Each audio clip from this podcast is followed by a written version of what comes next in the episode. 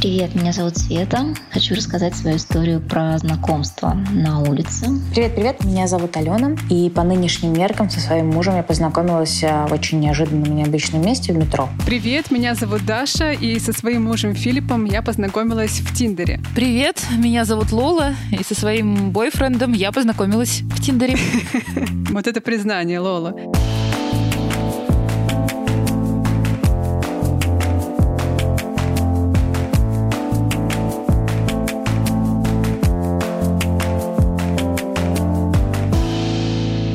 Как ты думаешь, в реальной жизни где-нибудь на итальянской пьяце, на итальянской площади у вас был бы шанс познакомиться? Я думаю, что нет.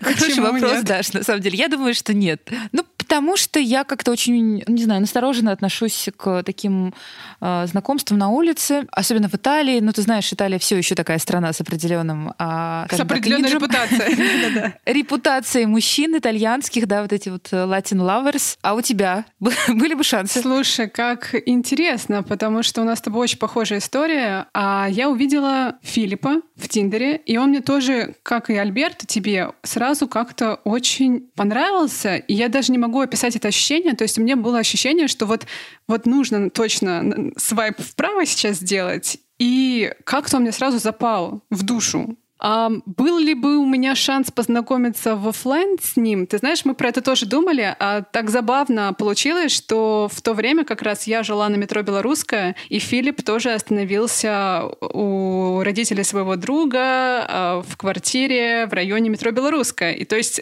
предположить, что мы ходили по одним и тем же барам в июне и в июле, ну это прям вот, скорее всего, так и было, что мы могли где-то пересечься, но я спросила Филиппа, подошел бы он ко мне на улице или в баре, или где-то еще, если бы меня увидел, он сказал, что поскольку нет какого-то нормального, понятного контекста, комфортного, да, для знакомства на улице, то вряд ли бы это случилось. И Тиндер — это какое-то более такое понятное место для этого. Тебя не спрашивают еще люди, которые уточняют, как вы познакомились? Угу. Они не говорят тебе что-нибудь такое, что-то типа... Тиндер, там же одни извращенцы. Ну, если кратко перевести реакцию. Я такое слышала очень много, на что я обычно отвечаю, что Тиндер, это как фуршетный стол. Ты можешь выбрать там самое разное, и можешь попасть в самые разные истории, но это не обязательно плохо. Есть разные люди. Выбирайте тщательнее. Но при этом, конечно же, ничто вас не защитит от попадания в какого-то придурка. Абсолютно. Я помню, меня папа Филиппа, когда мы с ним познакомились, спросил: Даша, а тебе не было страшно идти с ним на первое свидание вот с чуваком, со стрэнджер, да, с незнакомцем из Тиндера, когда ты вообще не знаешь, нормальный он или ненормальный? Я ответила, что нет, мне не было страшно. Но, во-первых, мы встречались в центре Барселоны, на площади Каталония, и это такое... там всегда весело и шумно. То есть мы не где-то, знаешь, в каком-то подворотне Барселоны встречались. Во-вторых, интуитивно я понимала, что я этому человеку могу доверять. Но у нас был продолжительный какой-то диалог в Тиндере. Наверное, недели 3 мы общались, и я уже много что про Филиппа знала. Конечно, всякие страшные извращенцы и маньяки тоже могут делать вид, что они классные ребята, и всякое бывает. Но есть же еще история про какой-то визуальный контакт, и вот про то, как мы провели это первое свидание. В общем, моя интуиция подсказывала мне, что я могу этому человеку доверять. А что такое, кстати, интуиция? Это же наш опыт, да, который мы накопили за всю свою жизнь, и, опираясь на него, можем предполагать, какие могут быть сценарии. В общем, я сразу как-то почувствовала, что сценарий должен быть хороший. Дорогая, но тем не менее ты с ним встретилась на главной площади города, да?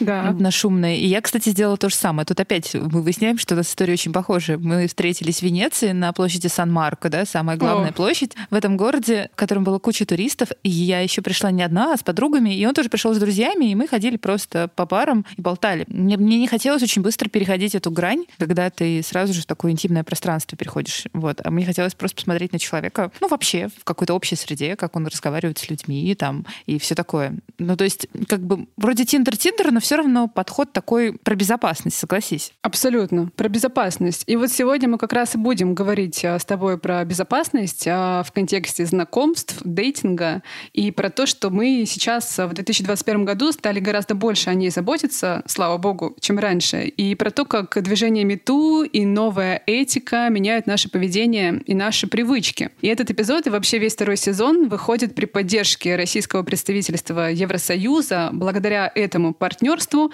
в подкасте звучат мнения классных европейских экспертов, и сегодня вы услышите тоже очень интересное интервью на тему безопасности и свиданий. Ну а пока мы не начали, хотим поблагодарить слушателей, которые ответили на вопросы нашей короткой анкеты. Спасибо вам большое за отклики. И, кстати, если вы не ответили, но хотите принять участие еще, оставим ссылочку в описании этого эпизода. Да, спасибо большое за то, что откликнулись. И еще хотим поблагодарить всех тех, кто нам пишет и оставляет отзывы в iTunes, Castbox и на других платформах. Благодаря вам, друзья, мы знаем, что все не зря. Что мы не зря пилим наши эпизоды, Лёша наш не зря их монтирует, а мы с Лолой не зря записываемся.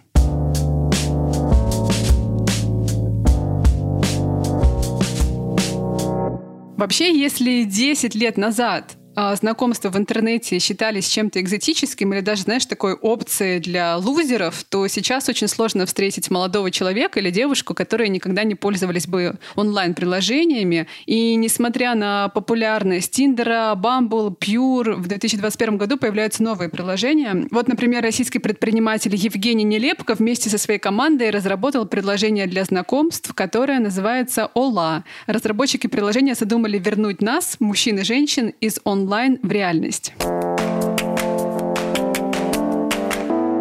Всем привет, меня зовут Женя, я кофаундер приложения Ола, и мы делаем инструмент для того, чтобы помогать людям знакомиться и встречаться офлайн как можно быстрее.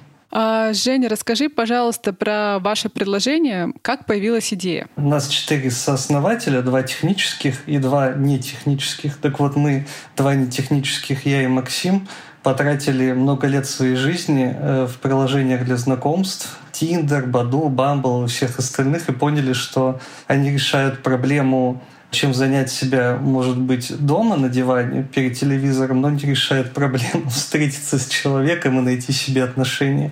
Ведь для того, чтобы зарабатывать на пользователя, пользователь должен проводить как можно больше и чаще времени в приложениях, поэтому сама концепция приложений для знакомств дейтинг-эпов, как бы суть этой бизнес-модели обязывает делать так, чтобы вы как можно чаще туда возвращались, поэтому это уже скорее превратилось в больше Инстаграм. Да, вот Тиндер скорее похож на Инстаграм, чем там на приложение, в котором вы можете найти себе интересного человека. То есть из инструмента некого по поиску партнера или друга это стало и становится некой соцсетью, где люди проводят много времени. Да, да, все верно. Если смотреть даже на планы развития того же Тиндера, они хотят туда встроить видеоконтент, по примеру ТикТока, то есть они реально туда хотят вставить ТикТок.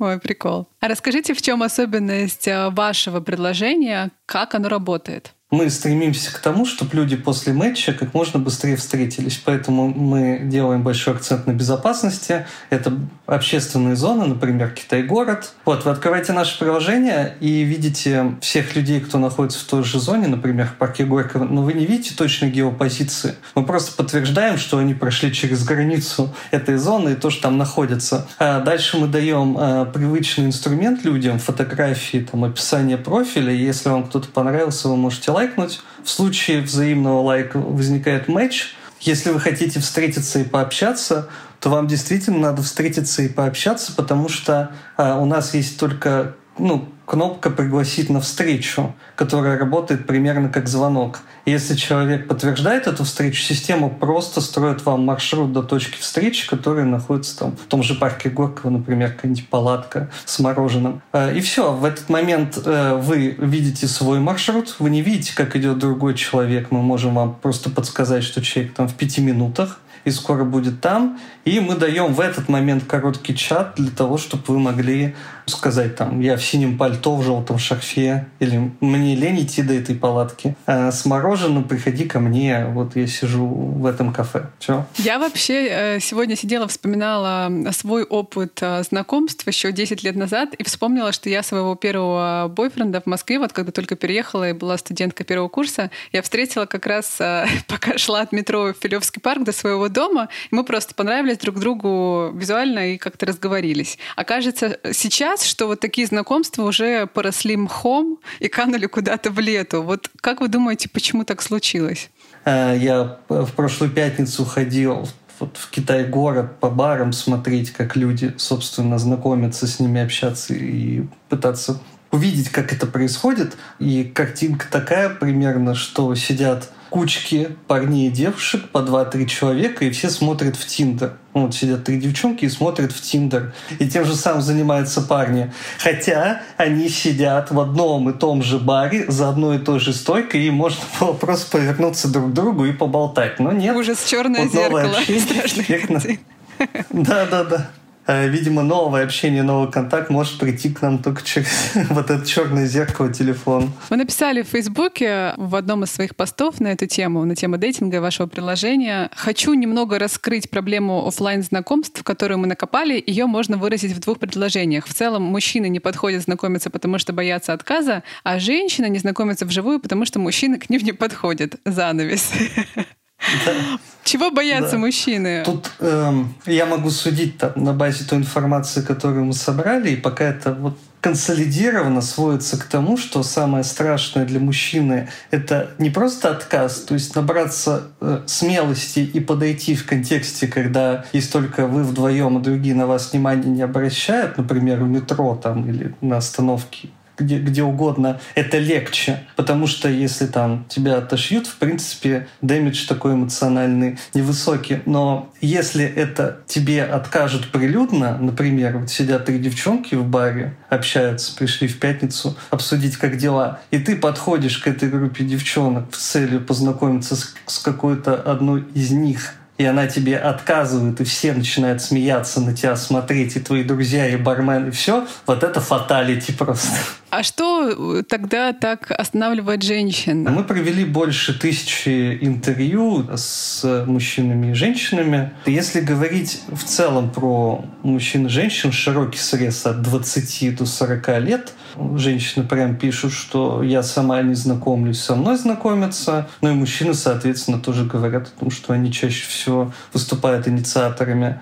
Легче всего это проходит, кажется, у людей от 20 до 25, где девушки чаще пишут о том, что у них нет проблем заговорить и познакомиться. Но для этого нужен общий контекст, какая-то тусовка друзей-друзей, какой-то там фестиваль музыкальный или что-то еще, что создает доверительную среду, и тебе не надо просто к какому-то левому человеку подходить. Самое главное, о чем говорят женщины, а мы в первую очередь фокусировались в этих интервью на женщинах, потому что специфика дейтинг-приложений такая, что там всегда больше мужчин. Соотношение мужчин к женщинам где-то 4:1. Поэтому первое, что я говорю всем женщинам, как бы не верьте во все эти сказки, что на 9 ребят 10 девчонок, что соотношение не в вашу пользу. В дейтинг-приложениях оно в вашу пользу.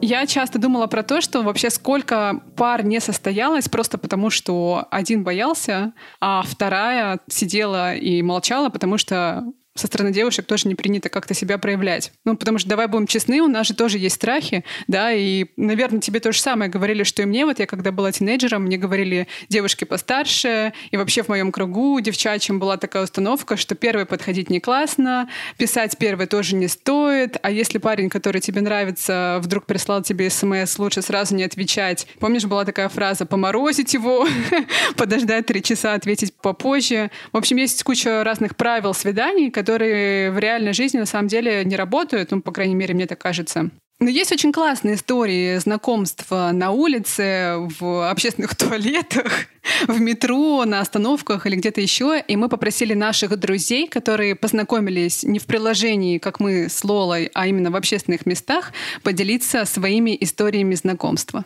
удачными историями. Привет-привет, меня зовут Алена, мне 35 лет, и по нынешним меркам со своим мужем я познакомилась в очень неожиданном и необычном месте, в метро. Это произошло ровно 7 лет назад, ну, практически ровно, 11 ноября. Я ехала с работы, на тот момент я была гримером на телеканале «Дождь», и офис, точнее вся студия, располагалась на Красном октябре. А мой будущий муж тоже работал на Красном октябре, но в соседнем, можно сказать, здании, заведении. И ехали мы после работы, так оказалось, в одно и то же место. Встретиться я со своими друзьями, он со своими. Сначала мы столкнулись случайно в самом вагоне метро, а потом уже на лестнице, на подъеме, и поняли, что мы идем в одно и то же место. Ну и как-то было такое веселое общительное настроение. Мы познакомились, отправились вместе в этот бар. И после этого бара, собственно, все. Как-то начали жить вместе. Такая вот интересная история знакомства. Она принесла нам вот счастливый брак, 2 детей, собаку, кошек. Привет, меня зовут Света. И хочу рассказать свою историю про знакомство на улице. Это было на 1 или 2 курсе университета. Я ехала с одного свидания с человеком, с которым мы так встречались периодически. То есть это были несерьезные отношения. Я стояла в очереди на маршрутку домой, и сзади меня встал молодой человек со своей мамой, как выяснилось. Они шли с кино, и он такой подходит ко мне, такой: девушка, извините, пожалуйста. Я такая оборачиваюсь, такая: что? Он такой: вы знаете, у вас на попе пятно желтое. Я такая: фак. А у меня было такое белое полупрозрачное платье, вообще непонятно, как я могла в таком ходить.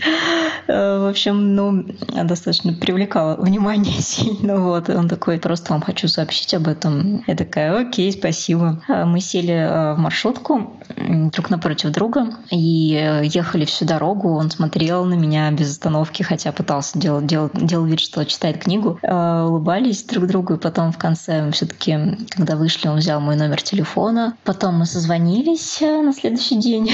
Все прошло прекрасно. Его звали Камром. Но это тоже были такие необязательные отношения. А еще одни отношения у меня случились уже с моим теперь мужем. Тоже они произошли в лесу. Там был день рождения. В общем, я была инициатором уже знакомства с ним. И я такая, прям когда его увидела, такая: все, это мой мужчина. И так оно, в общем-то, и случилось, наверное. Вообще знакомство, мне кажется, на улице это очень круто, это смело, это честно. И почему-то мне доверяется больше именно таким, чем нежели в соцсетях или где-то еще. Да, там больше честности и больше уже открытости на первом же этапе, то есть больше доверия и глубины. В общем, это круто, ребята, знакомьтесь на улице. Привет! Меня зовут Алина, и я хочу рассказать историю о том, как я познакомилась на улице с внуком своего будущего репетитора по химии. Это был странный результат уличного знакомства. А дело в том, что я 13-летняя мадам, немного на браваде вместе с подругой. Хочется еще добавить в эту историю фактуры. Это было лето, я была в топике. Еще тогда было очень модно эти брюки с заниженной посадкой. То есть мы шли такие с подружкой, но просто обе Бритни Спирс. И я уже не помню, не то наспор, не то просто что-то меня кольнуло, стрельнуло. Я крикнула мимо проходящему парню: «Эй! Эй, мальчик! Да, ты! Иди сюда!» Подошел паренек, улыбаясь, смущаясь. Он был старше нас, но у него были очень добрые глаза и какое-то непонимание, почему вдруг я его окликнула. И я продолжила очень нагло тоже: «Как тебя зовут? Давай свой номер». Не помню, что у меня было на уме. Наверное, какое-то желание просто, как-то напомнить себе, что я прекрасна, почувствовать эту силу, эту власть. И вот он писал мне моей шариковой ручкой, которую я тут же достала откуда-то из сумочки. У меня на ладошке свой номер. Еще тогда домашние номера были. И имя. И я потом, когда пришла домой, тщательно это переписала в свою записную книжечку. В итоге каких-то романтических отношений, по-моему, даже какого-то намека на это не было. Он был очень скромным, добрым парнем. И я, на самом деле, в душе и в других обстоятельствах довольно скромная, юная девушка. Мы как-то очень мило пообщались по телефону, даже немножко подружились. А потом его бабушка стала моим репетитором по химии и тем самым фактически спасла мне жизнь, потому что мне как раз в том году нужно было сдавать экзамен по химии. Вот это на самом деле химия, это то, о чем я в последний момент думала, когда пыталась с кем-то познакомиться, но в итоге все сложилось наилучшим образом. Привет, я Оля, и я хочу рассказать свою историю знакомства, которая случилась в далеком 2008 году. Когда интернет только набирал силу, тогда еще не было ни у кого Фейсбука, был только ЖЖ. И, честно говоря, мне уже было 27 лет, у меня все подруги были замужем и уже имели детей, кто-то имел 2 детей. А у меня как-то не сложилось за всю мою долгую жизнь в университетах встретить пару. Как-то поклонники были, но я влюблялась в других, а те не в меня. И как-то все как-то не складывалось. Я еще думала, что если так дальше пойдет, к 54 годам у меня будет опыт личных отношений не 3 месяца, а 6 месяцев. Вот. Я была в некотором таком шоке, растерянности по этому поводу. И думала, что интернет — это будущее. Там как раз можно найти родную душу. И, наверное, я была права, но со мной случилось по-другому. Это серия, что со мной всю жизнь случаются чудеса, тогда как я в эти чудеса не верю. И они случаются просто очень поздно. Вот. Короче, я шла в одном сарафане, который купила незадолго до этого, реально влюбившись в этот сарафан, который висел на витрине. У меня были деньги, чтобы купить себе пиджак к новой работе, а я потратила на сарафан. Вот. И я возвращалась с выставки, и была на станции метро Чеховская, и ко мне просто подошел очень симпатичный молодой человек и сказал: «Девушка, у вас очень красивое платье».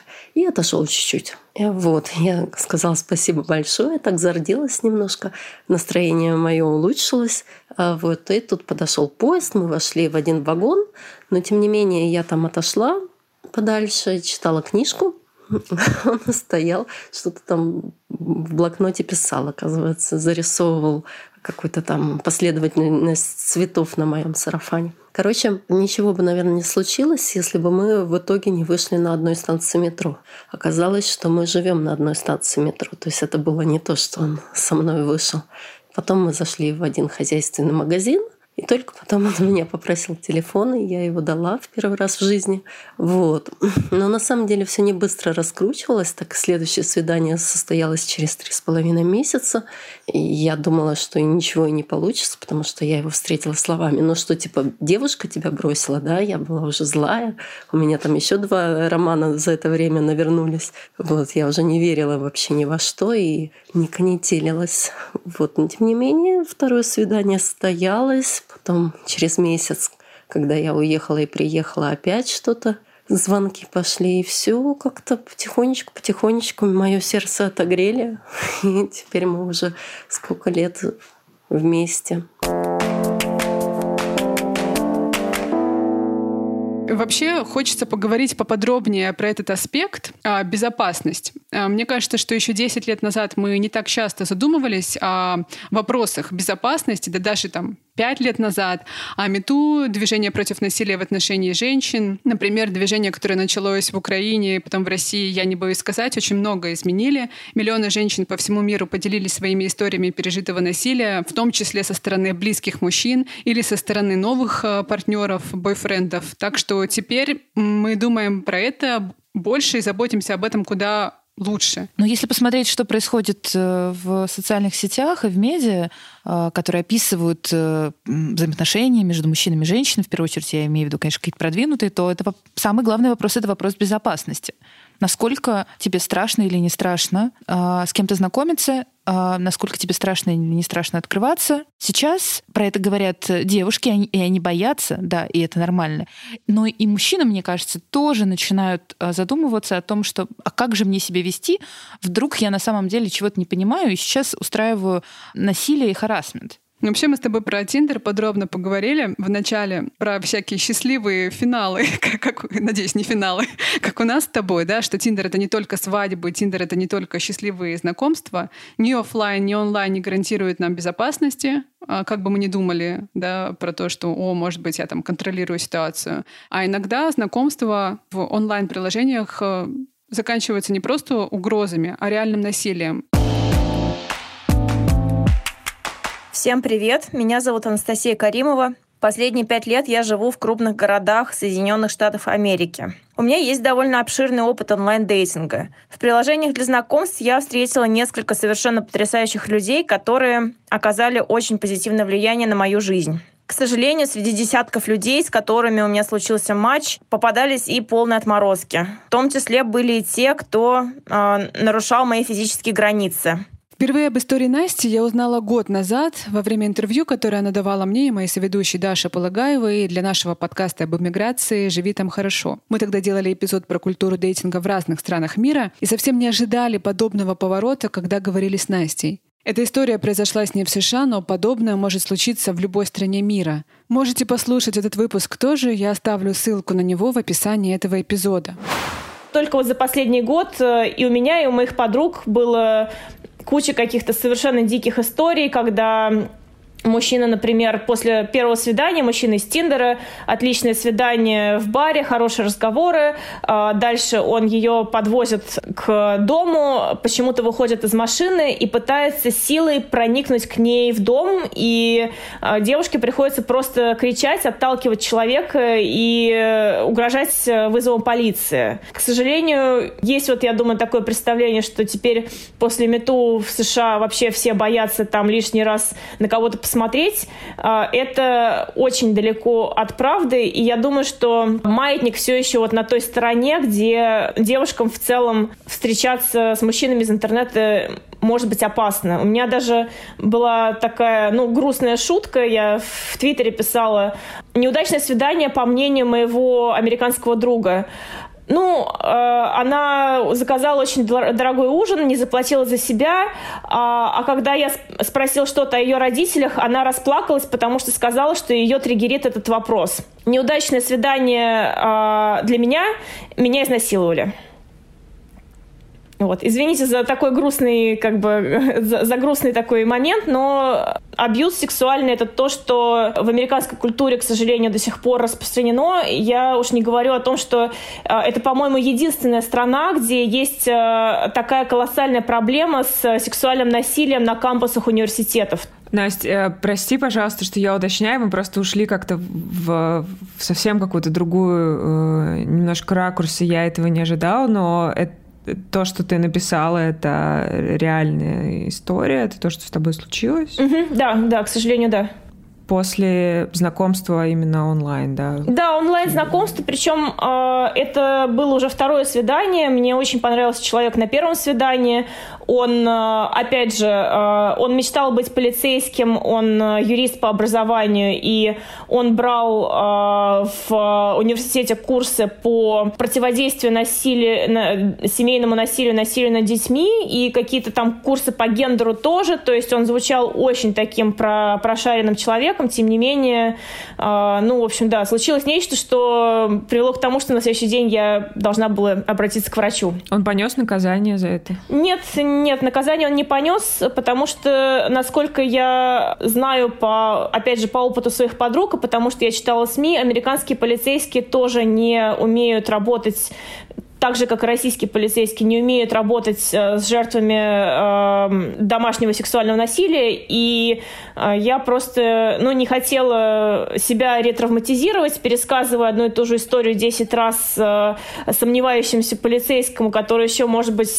задумается, а действительно ли это был абьюз. Я просто подумала, что психологический временной урон, который я могу понести в результате этой истории, будет больше, чем потенциальная какая-то моральная выгода от разрешения этой ситуации. Мы попросили Настю поделиться советами, как каждая и каждый из нас может обезопасить себя, встречаясь с незнакомым человеком. Я довольно быстро оправилась от того инцидента благодаря тому, что уже много лет к тому моменту была в психотерапии. Я знала, что действия других людей не определяют и не умаляют мою ценность.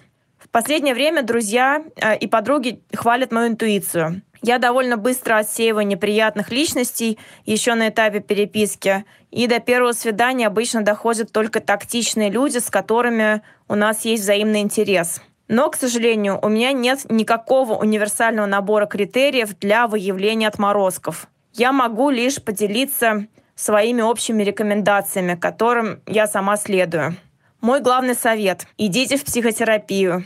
Учитесь быть в контакте с собой и со своими потребностями. Умейте распознавать свои желания. Не позволяйте другим людям вам их навязывать. Если вы не хотите целоваться на первом свидании, несмотря на то, что человек вам понравился, не целуйтесь лишь из чувства долга.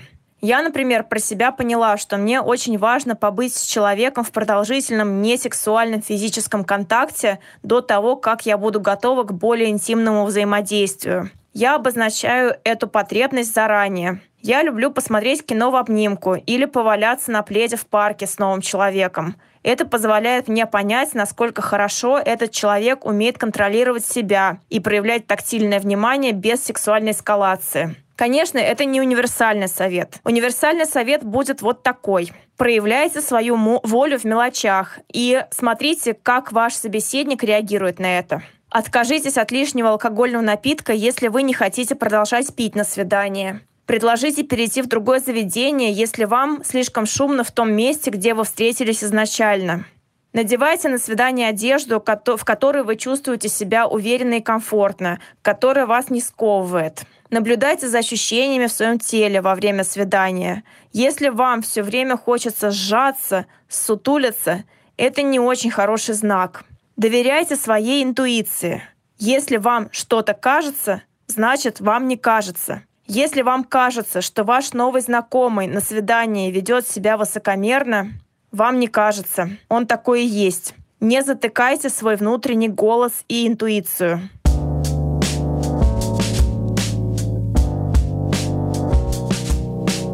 Спасибо, Насте, за смелость и за то, что поделилась своей историей. Благодаря тому, что многие девушки не молчат и делятся пережитым, мы знаем о проблеме насилия сегодня гораздо больше, чем раньше. Кстати, по опросам разработчиков приложения для знакомств Hola, сегодня большинство женщин в контексте темы свиданий волнует все больше именно этот аспект — это собственная безопасность. Большая часть женщин и девушек говорит о том, что самое главное для них — безопасность. Вообще в любом контексте, который есть, это безопасность. Вот это для меня было главное открытие, потому что я не думал, что вот проблема такой безопасности вот настолько частотна. Ну, то есть там 90% женщин об этом говорят в первую очередь. Но у мужчин вот это вот беспокойство насчет безопасности, консерн этот выражен в другом. Они не боятся за физическую безопасность или что-то еще. Они боятся за такие темы, что вот сейчас придет девушка и будет требовать от них полной оплаты счета, или будут разводить на деньги, или что-то еще, или там в ситуацию какого-то, ну, я не знаю, шантажа он попадет. Ну, что называется, чтобы не обесценивать все это серьезные вещи, но я не вижу в этом ничего такого, с чем человек не мог справиться бы сам. Ты всегда можешь встать и уйти, сказать, я не хочу, мне это неинтересно, и пойти заниматься своими делами. У женщин такой привилегии нету в части того, что касается физической безопасности. Я подозреваю, что мужчины еще могут в связи с MeToo и новой этикой беспокоиться за то, что их, возможно, какое-нибудь настойчивое ухаживание могут расценить как харассмент. Скажу так, что самые интересные мужчины для девушек, те, которые понимают, что такое личное пространство, добились какого-то успеха, они тактичны, в принципе, в приятном общении, для них априори сложно взять и, как бы, нарушив личные границы, кому-то подкатить. Ну, то есть для этого надо продраться через свой страх, какие-то обстоятельства, еще подгадать нужный момент, когда человек тебя ждет. Вот.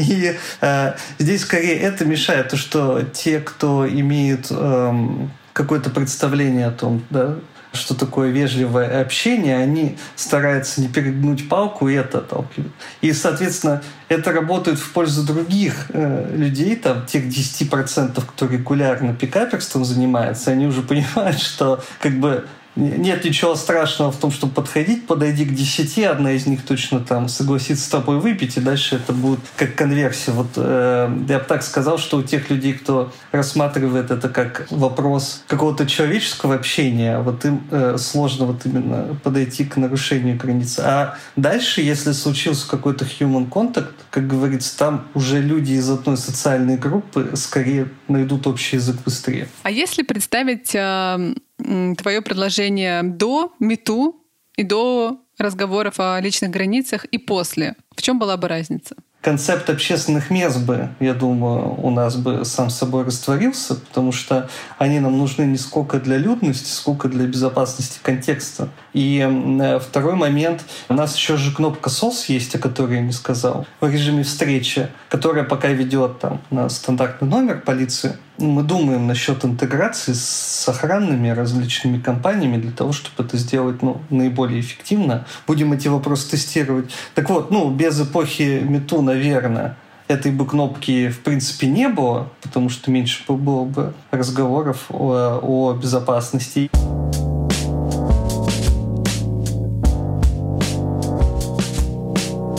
Евгений рассказал, что в приложении, которое они придумали, есть специальная кнопка безопасности, которая в случае чего может связать тебя с полицией.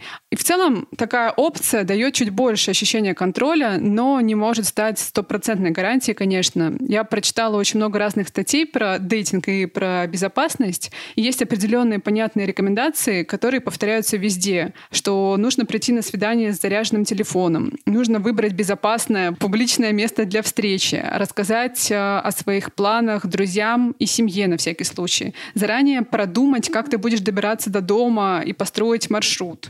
При этом постараться много не пить.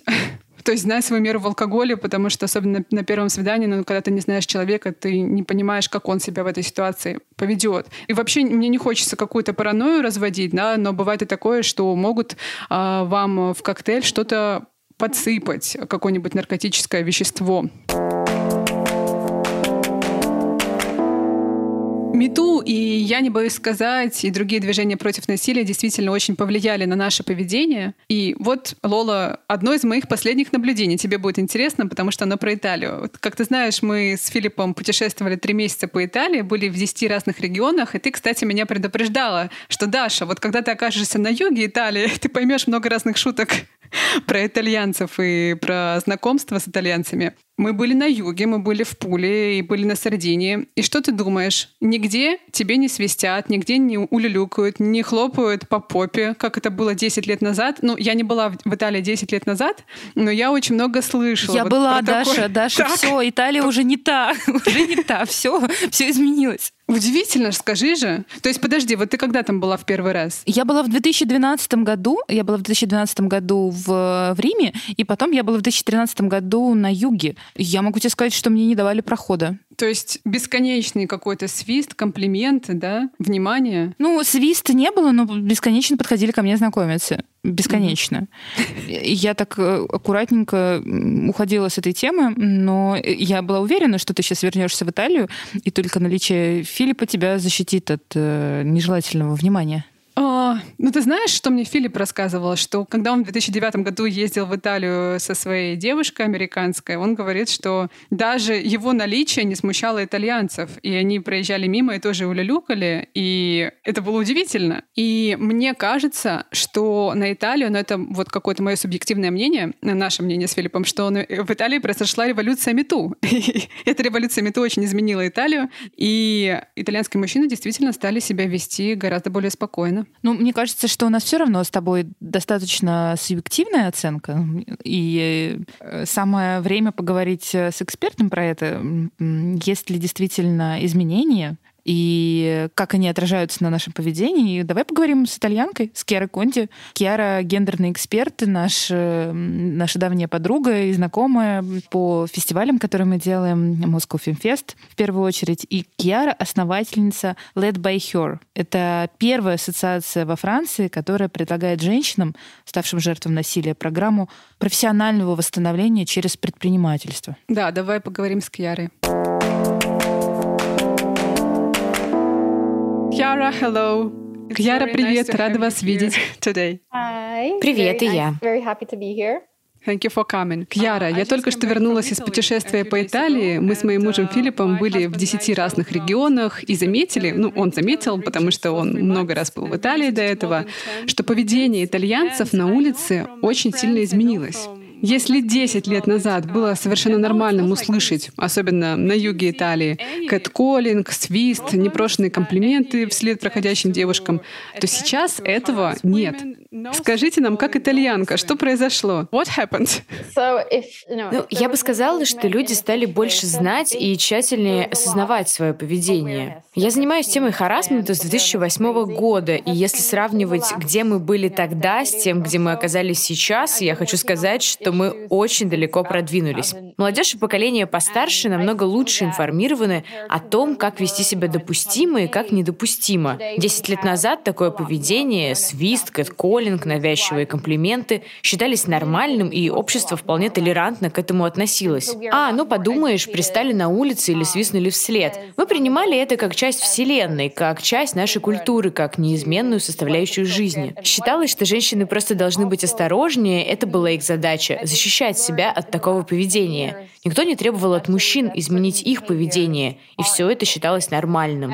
Что же произошло за последние 10 лет? А то, что мы стали задаваться вопросом, а точно ли это нормально? Движение MeToo и большее внимание прессы к проблеме харассмента помогли нам, активистам, вытащить эту проблему на свет и громко сказать: если мне свистят вслед, если ко мне пристают в метро, это ненормально. Ненормально в том плане, что человек, который делает это, должен быть остановлен, а человек, который пострадал от таких действий, не должен молча принимать такое поведение и думать: так сложилось, что уж теперь. Конечно, такое поведение не исчезло полностью, но я вижу, что как общество мы двигаемся в правильном направлении. И в Италии в том числе.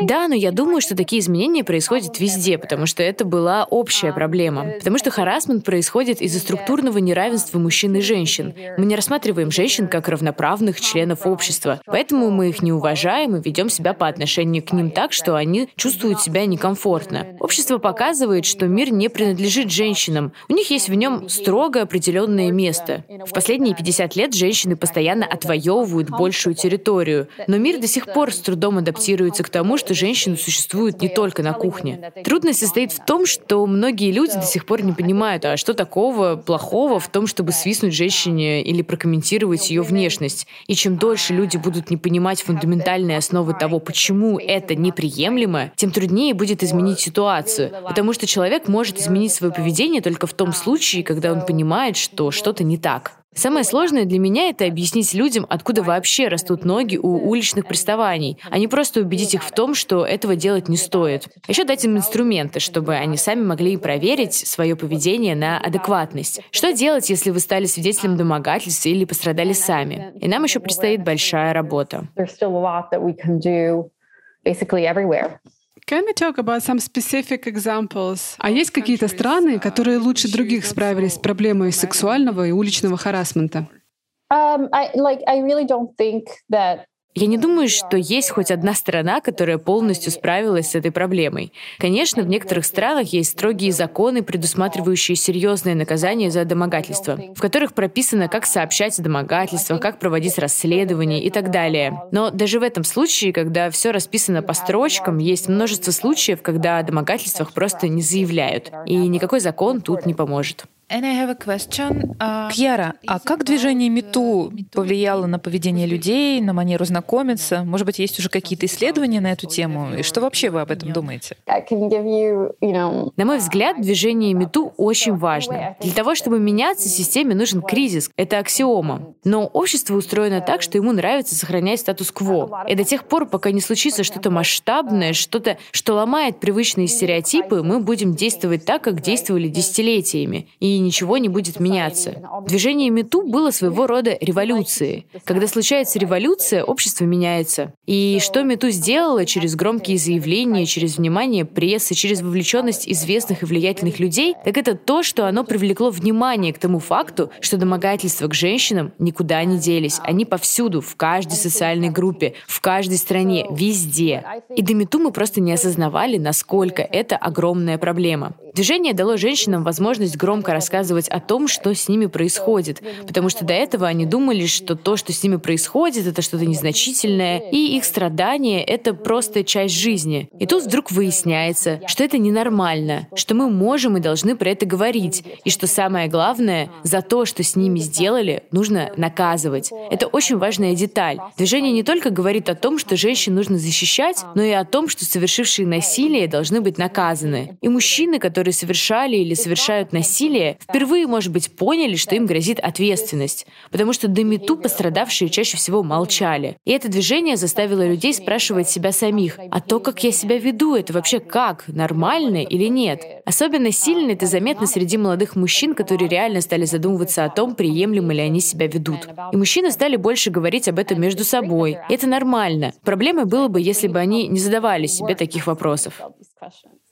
Лет 10 назад было совершенно нормально подойти к девушке и попросить номер телефона на улице, в ресторане или в баре. Кажется, что сейчас так почти не знакомятся, и все ушло в онлайн. Как вы думаете, вот такие ламповые, а не диджитал знакомства сохранятся как явление?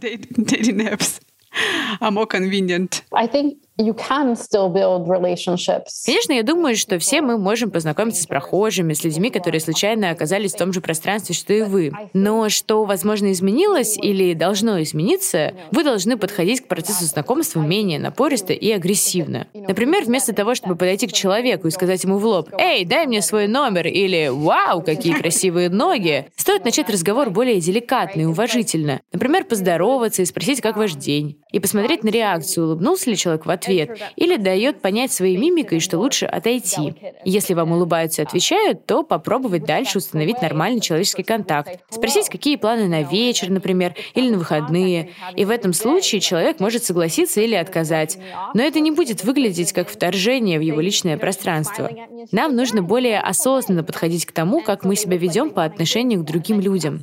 И когда мы даем человеку пространство, возможность спокойно сказать «нет» или «да» на вежливое предложение, это не выглядит, как будто мы принуждаем его к чему-то. А когда мы говорим «Эй, классные ноги!», единственное, что мы делаем, это заставляем человека чувствовать себя некомфортно. Нет белого и черного. Вся область человеческих отношений — это серая зона, и поэтому они так сложны. Мы должны научиться видеть сигналы. Если сигнал показывает «оставь меня в покое», мы должны отойти, и наоборот. Что касается онлайн-знакомств, то там столько же, если не больше, проблем. Киберхарассмент — это огромная проблема. Не то, что онлайн делает знакомство проще и безопаснее. В личном общении в Тиндере тоже можно написать массу неприятных вещей или прислать фото, которые человек предпочел бы не видеть. Я не думаю, что онлайн — это решение. Решение — это уважительное отношение к человеку напротив. When we're respecting and when we're not respecting the person in front of us. About the position of some men that... Ну вот некоторые мужчины говорят, что МИТУ и так называемая новая этика убивают любовь и какой-то здоровый флирт. Что вы на это им ответите? Freedom in love.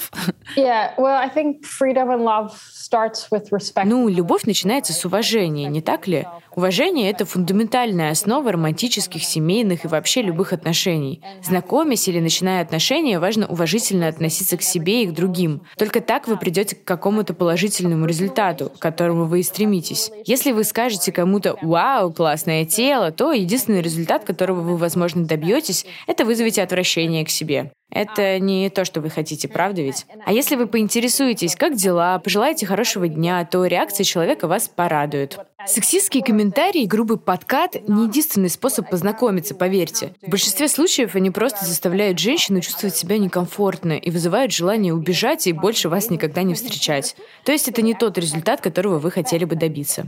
I remember a lot of also like Lola does. I remember a lot of conversation between. Я тоже видела очень много разных комментариев мужчин в соцсетях о том, что феминистки хотят отменить любовь, секс и романтику. И теперь, мол, всякий раз перед первым поцелуем нужно уточнять, а можно ли. В общем, мужчина как будто в недоумении, где эта граница лежит между ухаживанием и домогательствами. Как вам кажется, можно вообще эту границу как-то нащупать? How to find this balance? Именно поэтому я и настаиваю на том, что обсуждения и разговоры очень важны. Люди не знают, где находятся ваши личные границы. То, что нормально для одного, неприемлемо для другого. Вы должны помнить об этом и действовать в зависимости от ситуации. Если мы просто начнем спрашивать себя, а уважительно ли я себя веду, а нормально ли делать или говорить вот это, а какая реакция у человека, это уже будет огромным шагом вперед. И, с другой стороны, мы не должны стесняться или бояться сказать, что чувствуем себя некомфортно. Потому что иногда человек напротив нас может не понимать, что ведет себя как-то не так. Спросить всегда лучше, чем не спросить. Но считаю ли я, что нужно всегда спрашивать разрешение перед тем, как поцеловать? Нет, конечно. Что мы должны делать, так это стараться вести себя по-человечески, с уважением к себе и к человеку напротив нас. And respect people in front of us.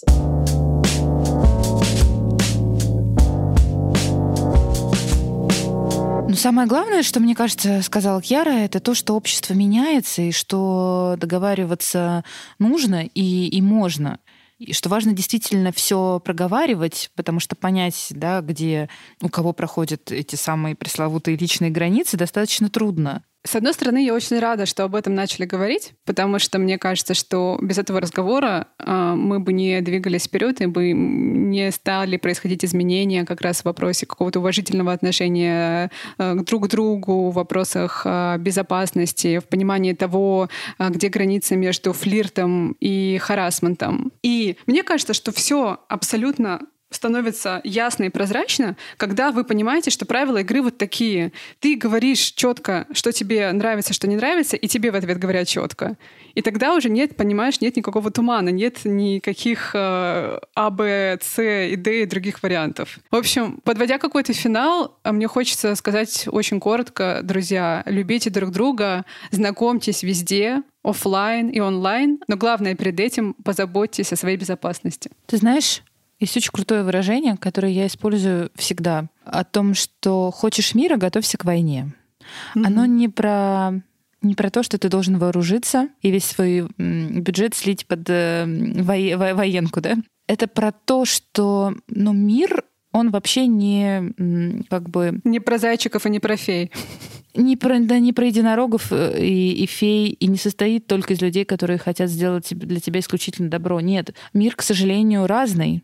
Он может быть добрым, может быть злым. Будь готова к тому, что он будет злым. Но это не будет твоя вина, если человек совершил в отношении тебя что-то плохое. Но постараться подготовить себя к ситуации, в которой, к сожалению, тебя могут сделать плохо, это абсолютно, мне кажется, нормальная позиция взрослого человека. Нельзя ко всему на свете подготовиться. Но, например, подумать о своей безопасности точно можно. Друзья, спасибо, что были с нами, что дослушали этот эпизод до конца. Поделитесь, пожалуйста, им в соцсетях, если он показался вам важным и интересным. С вами была Даша Жук и с вами была Лола Тагаева. Услышимся через 2 недели в нашем итоговом эпизоде. Мы заканчиваем, Лола, наш сезон, на самом деле. Я только сейчас поняла, как быстро прилетел наш сезон. Это 6-й эпизод. И если у вас есть какие-то идеи, как должен выглядеть новогодний или рождественский выпуск, делитесь с нами и приходите к нам в подкаст. Обсудим, запишем и вместе сделаем немножечко чудо. Сделаем немножечко чудо. Кстати, про приходите к нам в подкаст, это классная идея. Друзья, давайте сделаем вот что. Соберемся в Зуме, мы с Лолой, наш звукорежиссер Лёша и наши слушатели, выпьем сок или чего-нибудь покрепче и обсудим разные интересные темы про диалог мужчин и женщин. И потом, если из этого что-то получится интересное, мы вставим этот фрагмент в наш рождественский эпизод. Супер. Класс. Тогда будем информировать вас, держать вас в курсе про нашу Zoom-встречу в Инстаграме. Будем на связи. Скоро услышимся. Пока-пока. Пока-пока.